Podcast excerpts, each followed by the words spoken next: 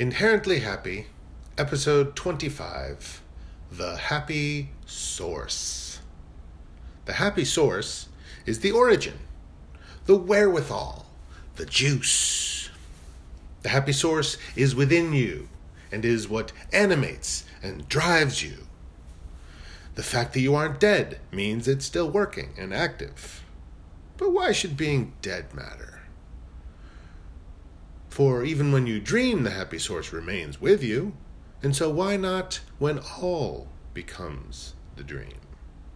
You see, if you've had a happy and self determined day, then you'll have a happy dream.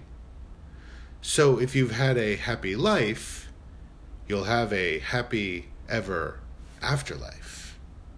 Ha ha.